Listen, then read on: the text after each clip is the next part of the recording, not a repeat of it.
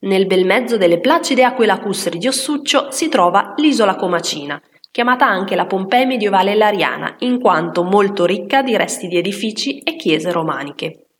In epoca romana e medievale, infatti, era il fulcro della vita religiosa e politica della zona. Alcuni degli oggetti storici che sono stati ritrovati sono conservati presso l'antiquarium, di fronte al campanile gotico, dove puoi anche fare il biglietto per l'ingresso all'isola. Proprio sotto la chiesa di Santa Maria Maddalena, appunto, c'è uno dei pontili da cui si può prendere il traghetto. L'altro si trova nel paese di Sala Comacina. Una volta sbarcati, oltre all'esplorazione dei reperti, si può cogliere l'occasione per passeggiare tra la vegetazione mediterranea oppure fare un bel bagno rinfrescante in estate.